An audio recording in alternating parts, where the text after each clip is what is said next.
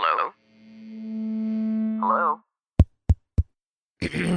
Podcast Network Asia. Lisir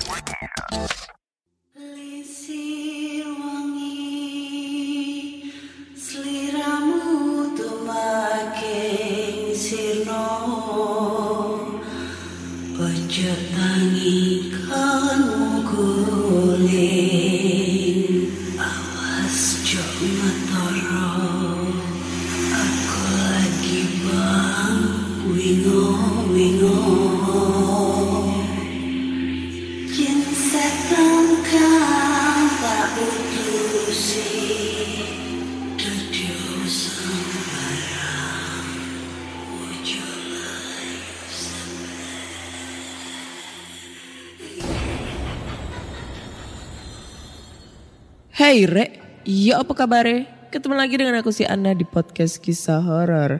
Di episode kali ini aku akan membacakan cerita horor ataupun email berhantu yang sudah dikirimkan teman-teman melalui podcast kisah horor at gmail.com atau DM Instagram podcast kisah horor, DM Instagram mana Olive serta Google Form yang linknya tersedia di bio Instagram podcast kisah horor. Hai hai hai hai hai. Ketemu lagi dengan aku Ani. Gimana kabar kalian? Semoga baik-baik aja ya. Eh, Buat teman-teman yang lagi ma eh, Apa? Yang lagi Yang lagi ngapain ya? Yang lagi beraktivitas sekarang ya Sambil ngedengerin podcast kisah horor. Selamat beraktivitas. Semoga kerjaannya lancar selalu ya. Yang lagi mau persiapan ujian nasional Belajar yang la, bela- Belajar yang rajin ya. Karena tanggal 27 Maret itu kalau SMK ya, kalau SMK eh, udah diadakan USP ya, ujian sekolah pendidikan. Atau kalau SMA kapan ya, pokoknya mau kapan pun kalian ujian, mulai dari sekarang belajar yang rajin. Karena nanti di kehidupan setelah kalian lulus sekolah itu jauh lebih kejam kakak. Ya kalau yang mau kerja ya semoga aku doain cepet dapat kerja. Yang mau kuliah belajar yang rajin lagi. Karena nanti kalau kalian kuliah itu semester 1 semester 2 itu kalian akan get-getnya belajar ya. Get-getnya kuliah. Eh. tapi kalau udah nyampe semester 3 ke atas kalian akan merasakan kejenuhan gitu. Ya pokoknya kayak gitulah. Yang lagi skripsi semoga cepat selesai ya. Eh, semoga langsung ACC wisuda tahun ini nggak usah ditunda-tunda karena nyari kerja itu tak segampang nyari jodoh nyari jodoh juga susah sih. Buktinya gue masih jomblo. Ya kemarin itu gue seneng banget karena eh, kemarin udah satu juta satu juta apa ya? Satu juta plays di Spotify, woi banyak banget tuh. Eh makasih banyak ya guys ya. Tanpa kalian gue nggak bisa sejauh ini, nggak bisa semaksimal ini buat apa namanya em, menyajikan cerita horor nih buat teman-teman semua yang ngedengerin podcast kisah horor. Iya, gitulah. Semoga nanti di 2 juta plays, wah masih lama ya. Bakal ada giveaway, giveaway-nya apa? Ya nggak tahu masih lama juga kok.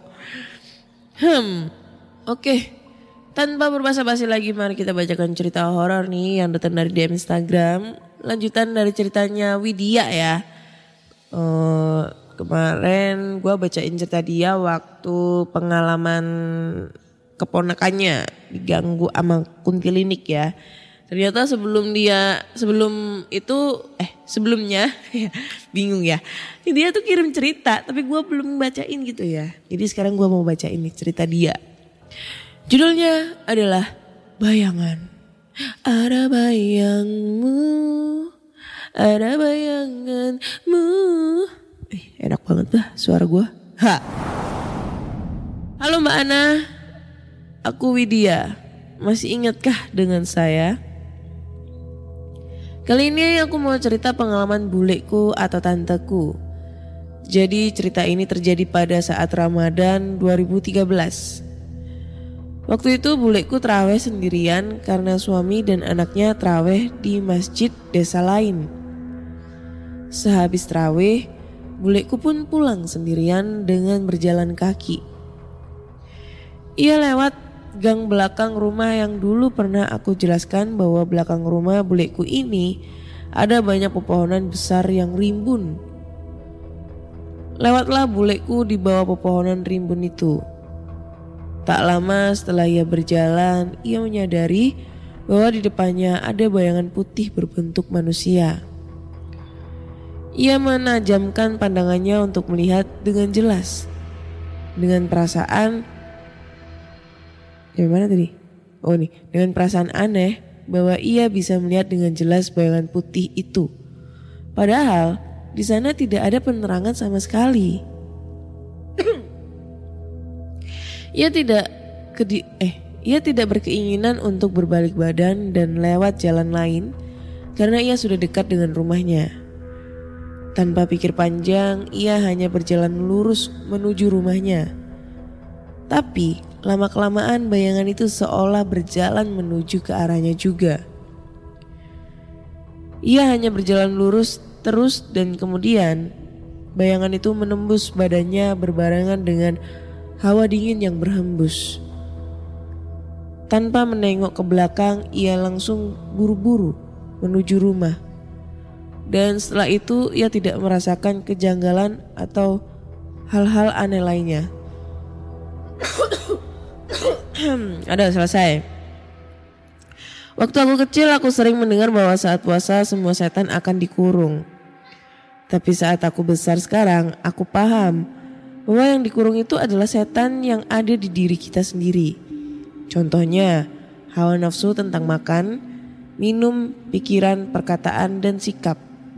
Dan bukan setan, hantu atau jin yang biasanya diceritakan di cerita horor. Udah, terima kasih Mbak Ana sampai sini saja. Makasih udah disempetin baca cerita dari tante aku ini. Maaf kalau ada kalimat yang terlalu berbelit-belit. Soalnya aku pengen ceritain dengan sangat detail dan maaf kalau ceritanya bi aja. Karena aku nggak kasih tambahan karangan lain di cerita ini. Kapan-kapan aku ceritakan, wah ini udah cerita dia. Terus buat podcast kisah horor jangan telat-telat uploadnya. Sukses terus buat Mbak Ana, sehat selalu dan semoga segera didekatkan dengan jodohnya. Amin. Dan tolong di roasting ya Mbak. Cerita kemarin aku nunggu roastingannya tapi ternyata ceritaku nggak dikomentari atau dikasih pendapat sama sekali. Jadi jangan lupa di roasting kalau ceritanya masuk akal atau aneh aku sangat menunggu roastinganmu. Love you sekebon Mbak Ana. Waduh. Oh ini dikasih foto rumahnya tantenya nih. Love you sekebon, anjay. Nih ya, gue baru baru tahu nih, nih pendengar lu lu lu netizen inget ya lu semua. nih, nih, nih, nih, nih apaan? Nih si Widya, bukannya takut untuk di roasting ceritanya, dia malah minta di roasting tahu ceritanya. Ya, gue mau roasting cerita lu, cerita lu bi aja bi aja. Nih, ya maaf ya Widya ya, kalau ada yang menyinggung perasa perkataanmu dan ber, eh, eh kok perkataanmu, menyinggung perasaanmu sama perasaan tantemu. Kalau bayangan setahu aku itu kan bayangan warnanya hitam ya, hitam gelap gitu. Ya pokoknya bayangan yang menyerupai sosok gitu ya. Tapi kalau warnanya putih itu bukan bayangan coy. Tapi ya sosok, sosok real apa ya kalau dibilang itu ya sosok lah kayak gitu. Jadi eh, kalau gue tahu sih bayangan itu ya sekelebat bayangan hitam gitu, bukan bukan sosok bayangan putih. Beda tuh ya Widya. Dan ini dia udah ngasih tahu rumah bulenya. Kalau gue lihat karena dia nggak mau dipublish ya eh, untuk rumah bulenya. Ini dia lihatnya dari Google Maps sih. Rumah buleku yang atapnya tinggi sekarang itu udah lumayan rame. Kalau dulu masih banyak pepohonan gede depan belakang. Dan itu satu-satunya rumah di lapangan itu dulu. Kalau penasaran bisa cari di Google Maps. Tapi tolong jangan di dipublish ya Mbak Ana lokasinya. Karena gue gak mau nge-publish jadi gue ngasih tahu aja clue-nya. Jadi ini rumahnya ada, ini kalau gue lihat di Google Maps itu kelihatan dua rumah. Satu ngadep ke jalan, satunya ngebelakangin. Nah di depannya itu ada lahan kebun tapi lumayan tinggi tuh rumputnya. Di belakangnya itu ada kebun pisang. Nih. Dan depannya pas itu kayaknya kali deh ya. Kali atau selokan gede gitu. Ya kalau gua ngelihatnya sih serem sih. Gue bisa bilang serem kenapa nih kebun pisangnya rimbun banget masalahnya. Karena yang kita tahu kalau di kebun pisang itu rumornya itu kan banyak pocong ya. Padahal yang gue tahu itu kalau misalnya lu dikejar pocong, kalau bisa lu sembunyi di balik pohon pisang. Katanya sih kayak gitu. Gue nggak tahu ya mana yang bener. Katanya kalau ketemu pocong sembunyi di balik pohon pisang. Tapi kalau tapi kebanyakan po, pocong itu munculnya dari pohon pisang. Nah itu aneh. Gimana? Jadi kalau gue lihat sih mungkin karena bulemu ini kan pulang traweh. Pasti kan kalau traweh itu kan banyak banget tuh orang yang masih pakai mukena. Dan orang traweh itu kan gak satu dua orang kayak sholat jamaah pada umumnya di hari-hari biasa.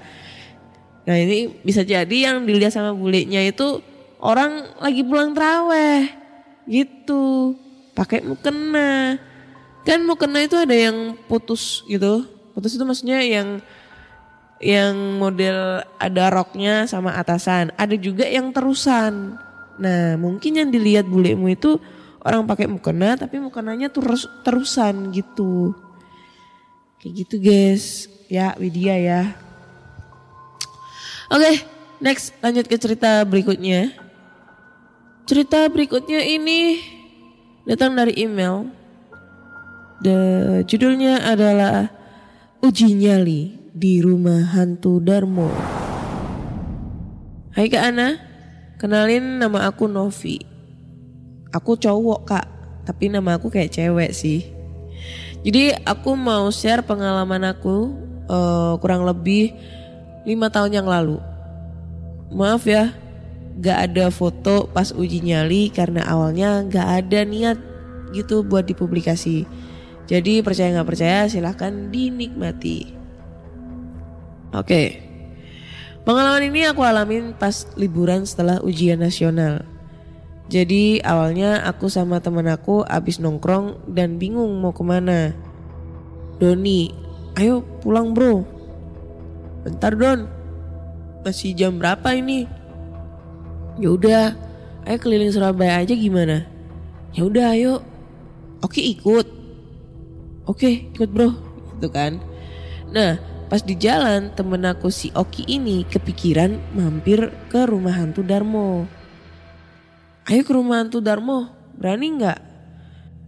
E, males. Kayak eh, nggak e, mau cari masalah aku. Ya udah ayo berangkat. Biarin Doni pulang sendiri kataku ya udah ayo berangkat. Kurang lebih 20 menit perjalanan akhirnya aku sampai di rumah hantu Darmo. Aku ingat bener kurang lebih jam 11 malam dan kebetulan pas aku dateng pak penjaganya lagi nggak ada. Begitu aku sampai di depan rumah, suasananya jadi nggak enak dan serasa ada yang ngawasin. Baunya juga agak anyir. Jujur di sini aku merasa takut tapi rasa penasaran aku mengalahkannya. Nah, konon katanya kalau masuk rumah ini jumlah orangnya harus genap. Kalau ganjil bakal ada yang hilang satu. Gak usah, apa sih? Gak usah kita aja. Eh, gak usah kita aja. Aku sama Oki. Katanya di sini kalau masuk masuk gak boleh ganjil. Kalau ganjil bakal hilang satu. Ya udah, ayo masuk, kata Oki. Oke, tapi di lantai satu aja ya. Aku gak berani kalau di lantai dua. Akhirnya aku sama Oki masuk dan si Doni nungguin motor di depan. Semakin masuk, bau anyirnya semakin kuat dan suasananya semakin gak enak. Sesampainya di dalam rumah aku duduk bersila berhadapan sama Oki. Nah setelah lima menit aku duduk masih gak ada apa-apa tapi badan aku rasanya gak enak banget. Ditambah aku merinding dari tadi. Setelah 20 sampai 30 menit, tiba-tiba aku lihat di belakang Oki ada orang berdiri, kakinya diikat dan pakai kain warna putih. Pas aku lihat ke atas, pelan-pelan dalam hati aku bilang, gak salah lagi, itu pocong. Tapi mukanya hancur banget sampai hampir gak kelihatan jelas. Di sini aku coba ngomong sama Oki. Akhirnya aku pelan-pelan berdiri sambil jalan pergi. Aku gak berani nengok ke pocongnya dan Oki pun ngikutin aku. Di luar, Doni udah nungguin aku sama Oki. Aku langsung nyuruh pergi dan ceritain kejadian itu di jalan. Oke, cukup sekian dulu pengalaman aku yang aku ceritain kak. Bagi yang gak percaya dan penasaran boleh mampir sendiri ke sana tapi resiko ditanggung sendiri. Semoga terhibur dan terima kasih. Oke. Oke Nopi. Cerita lu gak serem weh. Hmm, Rumah Anton Darmo sekarang udah gak ada ya guys ya. Rumah Anton Darmo udah direnovasi. Sekarang kayaknya udah dijadikan kos-kosan eksklusif di situ tuh. Jadi kos-kosan eh ber ber apa ya? Kos-kosan mewah lah kayak gitu. Eh, terakhir udah dua tahun inilah dijadiin kos-kosan. Tapi kalau gua dulu waktu explore sendiri di rumah di rumah itu ya eh apa namanya? nggak ada hal yang serem banget seperti yang diomongin orang-orang. Ya mungkin karena waktu itu gua nggak peka ya. Gua nggak peka apalagi sama perasaan orang juga gua nggak peka gitu. Jadi kayak gua ngerasa ya biasa aja. Eh, di lantai satu biasa, di lantai dua juga biasa, di basement juga biasa, nggak ada hal-hal yang aneh atau yang nyeremin banget. Paling cuma di situ waktu itu gue cuma nemuin eh kopi hitam di gelas sama kembang ya mungkin habis ada orang yang dengan sengaja minta apa kayak di situ gitu-gitu kan. Soalnya eh, rumah hantu Darmo dari zaman dia kosong itu waktu dulu-dulu waktu gue masih sekolah 2000 2000 berapa ya SMP itu 2003an 2004 5 itu rumah itu dijadiin kayak tempat mesum selain buat tempat mesum juga buat ini apa namanya eh, buat orang-orang yang nyari togel apa segala macem. Bahkan sering dibuat eh, orang-orang minum minuman keras sama ya kalau zaman tahun 2000-an awal tuh masih marak-maraknya orang make gitu kan make make dalam tanda kutip kayak gitu-gitu. Jadi ya eh, apa ya karena sudah banyak terlalu banyak orang di sana yang sering make-make hal gitu ya menurutku biasa aja gitu kan nggak tahu lagi kalau eh, orang yang peka peka banget. Karena dulu waktu gue eh, setelah gue eh iya setelah gue explore ke sana sendirian terus habis itu gue ngajak temen niatnya sih nganterin sih nganterin buat apa namanya eh dia pengen konten di situ. Kebetulan dia konten kreator dari Bali terus dia minta dianterin ke rumah hantu Darmo. Udah gue anterin kan? Nah katanya tuh banyak banget eh, makhluk halus yang ada di sana. Karena dia kan katanya punya kelebihan untuk bisa ngeliat-ngeliat gitu. Itu yang paling banyak itu di lantai dua katanya. Di area kamar mandi gitu. Tapi kalau eh, bentuknya apa aja dia tuh nggak nyebutin. Cuma di situ dia bilangnya banyak banyak banget ngumpul di lantai dua. Jadi pas waktu kita ke sana itu dia tuh kayak ngelongok ke atas gitu ngelongok ke atas. Terus katanya tuh kayak kan itu rumahnya dulu tuh kan udah gak ada pondasinya ya. Jadi udah nggak ada dindingnya gitu kelihatan semua lah. Jadi waktu kita eh, datang ke sana nyampe ke sana nyampe depan terus temen aku ngelongok ke atas gitu katanya di lantai dua itu banyak banget makhluk halus kayak ngeliatin kita ke bawah gitu. Kayak kita tuh dijadiin tontonan gitu buat mereka. Kayak gitu tapi sekarang rumah Hantu Dharma udah nggak ada ya guys ya udah dibangun bagus udah dijadikan kos-kosan jadi buat teman-teman nih yang eh, nyari kos-kosan eksklusif bisa tuh mampir ke rumah hantu Darmo heh oke serem gue masih belum ngerasain horor-horornya banget ya. Jadi kita tambah satu cerita lagi kayaknya asik gitu. Kita kembali ke setelan awal ya. Tiga cerita lebih enak. Oke. Cerita terakhir ini datang dari email. Ini datang dari Vio. Wah, Vio anjing.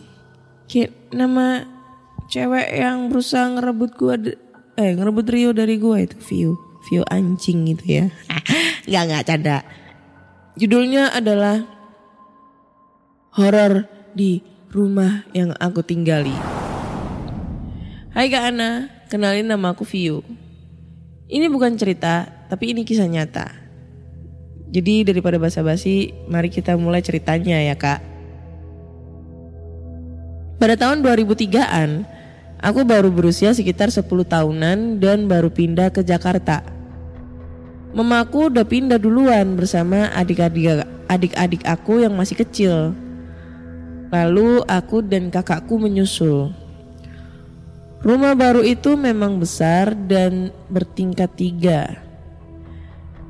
Rumah itu dijadikan konveksi. Lantai dasar tempat aku dan orang tuaku beraktivitas. Lantai satu tempat karyawan bekerja dan di luar ada tempat menjemur baju. lantai dua tempat tidur para karyawan dan lantai tiga adalah gudang yang sangat besar dan banyak alat-alat tua tersimpan di sana. Mama aku awal pindah ke rumah baru itu sudah merasakan hal yang aneh. Bibiku yang berkunjung pulangnya sore, dia melihat ada cewek nembus pagar di depan. Dan kakekku juga melihat. Lalu aku dan kakekku pun pindah ke rumah baru itu. Oh kakak, kakakku pindah ke rumah itu. Saat itu aku belum bisa melihat hantu atau semacamnya, tapi aku baru bisa merasakan ada yang tidak beres terhadap rumah itu. Hari berganti hari, dan aku sudah tinggal selama satu mingguan. Pembantu di sana banyak yang pergi dengan alasan yang aneh, dan mama aku bilang kalau mau pergi, perginya besok aja. Tapi tetap mau pergi di hari itu juga dengan gemetar. Sudah ada empat pembantu yang pergi tapi yang terakhir tak ke mamaku dan aku menguping pembicaraan mereka. Kata pembantunya, semalam sekitar jam 2 dia mendengar ada orang di kamar mandi. Padahal sedang tidak ada orang. Mama aku meyakinkan dia bahwa dia cuma berilusi karena ngantuk Lalu pembantunya percaya. Sampai saat dia bangun sekitar jam 3 lewat 30 subuh untuk melakukan pekerjaannya, dia melihat ada wanita berpakaian putih, berambut panjang sedang duduk di tangga dan dia kira itu salah satu pegawai kerja di sana. Dia hendak menyalakan lampu biar lebih terang. Dan menoleh lagi dan ternyata sudah tidak ada wanita tersebut. Dan pembantuku langsung buru-buru mengemas baju dan pergi.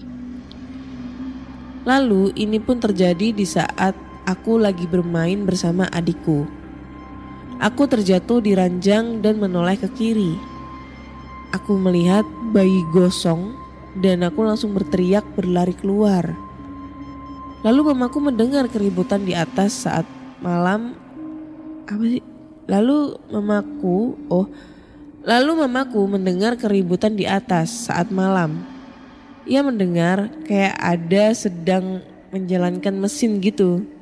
Sampai ada yang seperti sedang berlari dan membuat keributan. Mamaku langsung marah-marah karena suara itu sangat berisik. Hingga mamaku terbangun dari tidurnya dan menghampiri. Tapi saat ke atas, semua karyawan lagi tidur. Dan mamaku membangunkan salah satu dan menanyakan. Tetap saja, katanya tidak ada yang bangun pada waktu itu. Lalu papaku juga mengalami. Saat jam satu dini hari, papaku melihat di lantai satu ada satu ruangan yang tertutup. melihat sangat terang dan banyak kaki di sana. Saat pintu dibuka, tidak ada apa-apa. Ini pun terjadi di adikku juga yang cowok. Dia diganggu sama kak, sama anak kecil dan mamaku melihat anak kecil itu sedang menjitakin adik aku. Makanya adik aku sakit. Langsung aduh gak ada tanda bacanya lagi nih. Hah.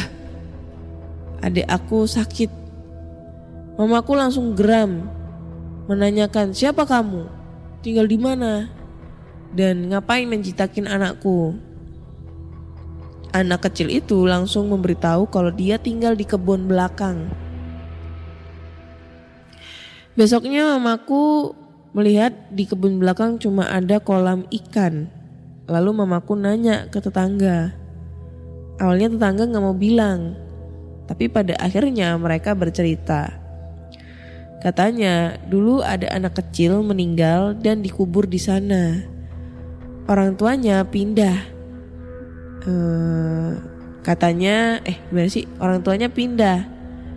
Dia tidak pindahkan dan kuburannya ditimpak dan dijadikan kolam ikan. Ternyata anak kecil itu hantu. Malamnya dia datang lagi uh, ke apa sih? Malamnya dia datang lagi. Mamaku marah ke dia dan bilang jangan mencari anakku. Kau dan dia beda alam. Akhirnya hantu itu tidak datang lagi. Apalagi saat mau mengambil jemuran di lantai satu mencekam sekali. Rumah itu benar-benar sangat angker. Banyak penampakan secara halus dan kasar. Banyak tetangga melihat penampakan di rumah itu. Ada kolam bawah tanah di rumah itu dan terasa sangat suram. Apalagi gudang yang di lantai tiga. Kami sekeluarga melihat banyak penampakan dan gangguan. Apalagi di saat mama dan bapak aku malam-malam sering pergi. Aku dan kakakku di rumah selalu di luar, nggak pernah di dalam rumah. Sumpah, sangat-sangat menyeramkan rumah itu. Dari depan aja sudah terlihat keangkerannya. Dulu sih aku belum bisa ngeliat, cuma ngerasa aja. Aku udah bisa melihat secara paksaan. Aku hampir tenggelam di sumur saat main di sana. Sejak saat itu, udah bisa lihat sampai sekarang. Maaf ya kalau capek ngebacainnya. Maaf, aku juga masih newbie nih untuk nulis seperti itu. Ya ya, itulah pokoknya intinya. Aduh, mataku pedes langsung anjay lihat tulisannya. Eh, nggak ada tanda bacanya, sumpah gak ada titik, koma, tanda tanya, tanda seru, tanda petik, apa segala macam gak ada. Ini gue kayak ngebacainnya itu kayak apa ya namanya? Kayak menerka-nerka sendiri gitu, nyampe mana nih berhentinya, nyampe mana nih jedanya, kayak gitu-gitu.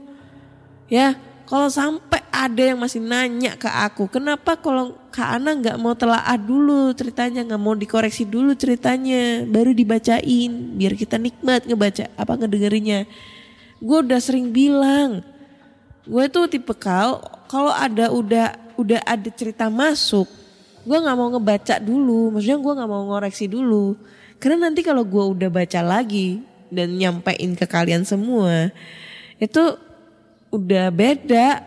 Apa ya cara penyampaiannya udah beda. Jadi gue nggak bisa ngerasain horornya di mana seremnya di mana atau ini cerita nggak serem atau kayak gimana. Gue nggak bisa. Jadi gue tuh sukanya kalau udah ada cerita masuk mau itu ceritanya amburadul kayak gimana pun gue langsung bacain pada saat typing. Nggak mau koreksi dulu karena nanti kalau udah gue baca dulu gue udah tahu alur ceritanya jadi pas gue sampaikan ke kalian jadi kayak beda gitu kesannya. Jadi aku harap kalian udah tahu ya alasannya kenapa gue nggak pernah ngoreksi cerita. Aduh, ceritanya dulu gitu. Gue mau komentar apa nih? Karena gue nggak nggak ngeh dengan ceritanya ini. Tapi ya intinya intinya dia tuh beli rumah, beli rumah, terus rumahnya dijadikan tempat industri juga dan ternyata rumah itu angker. Selain itu juga di belakang itu kan ada kolam ikan. Nah di bawah kolam ikan itu ternyata ada kuburan anak kecil gitu. Kuburan anak kecil itu adalah eh, anak dari pemilik rumah itu sebelumnya. Dan si orang tuanya itu belum sempet ngemindahin makamnya. Jadi si arwah anak kecil itu tuh eh, masih tinggal di situ, menempati rumah itu gitu. Oke, kayaknya cukup sekian dulu ya di cerita episode kali ini. Udah tiga cerita gue bacain ke kalian semua.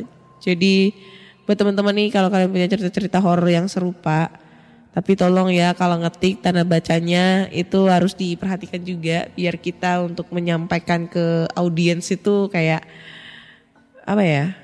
Kayak semaksimal mungkin gitu ya. Jadi langsung aja kirim cerita kalian ke podcast kisah horor at gmail.com atau di Instagram podcast kisah horor serta Google Form yang linknya tersedia di bio Instagram podcast kisah horor. Jangan lupa dengerin podcast kisah horor di Spotify, Google Podcast, Apple Podcast, Noise, Pogo, Reso, dan platform podcast kesayangan kalian.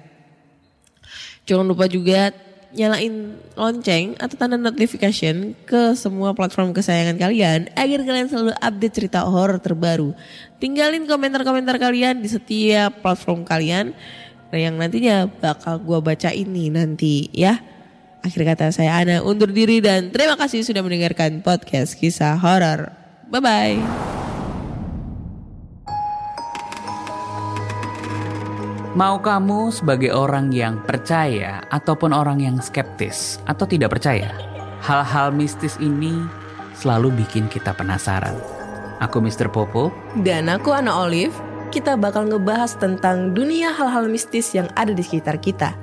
Nah, kalau kamu gimana nih? Kamu adalah tipikal orang yang percaya adanya hantu atau enggak?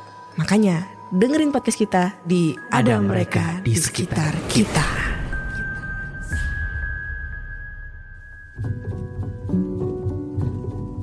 Pandangan dan opini yang disampaikan oleh kreator podcast, host, dan tamu tidak mencerminkan kebijakan resmi dan bagian dari podcast Network Asia. Setiap konten yang disampaikan mereka di dalam podcast adalah opini mereka sendiri dan tidak bermaksud untuk merugikan agama, grup etnik, perkumpulan, organisasi, perusahaan, perorangan, atau siapa pun dan apa pun.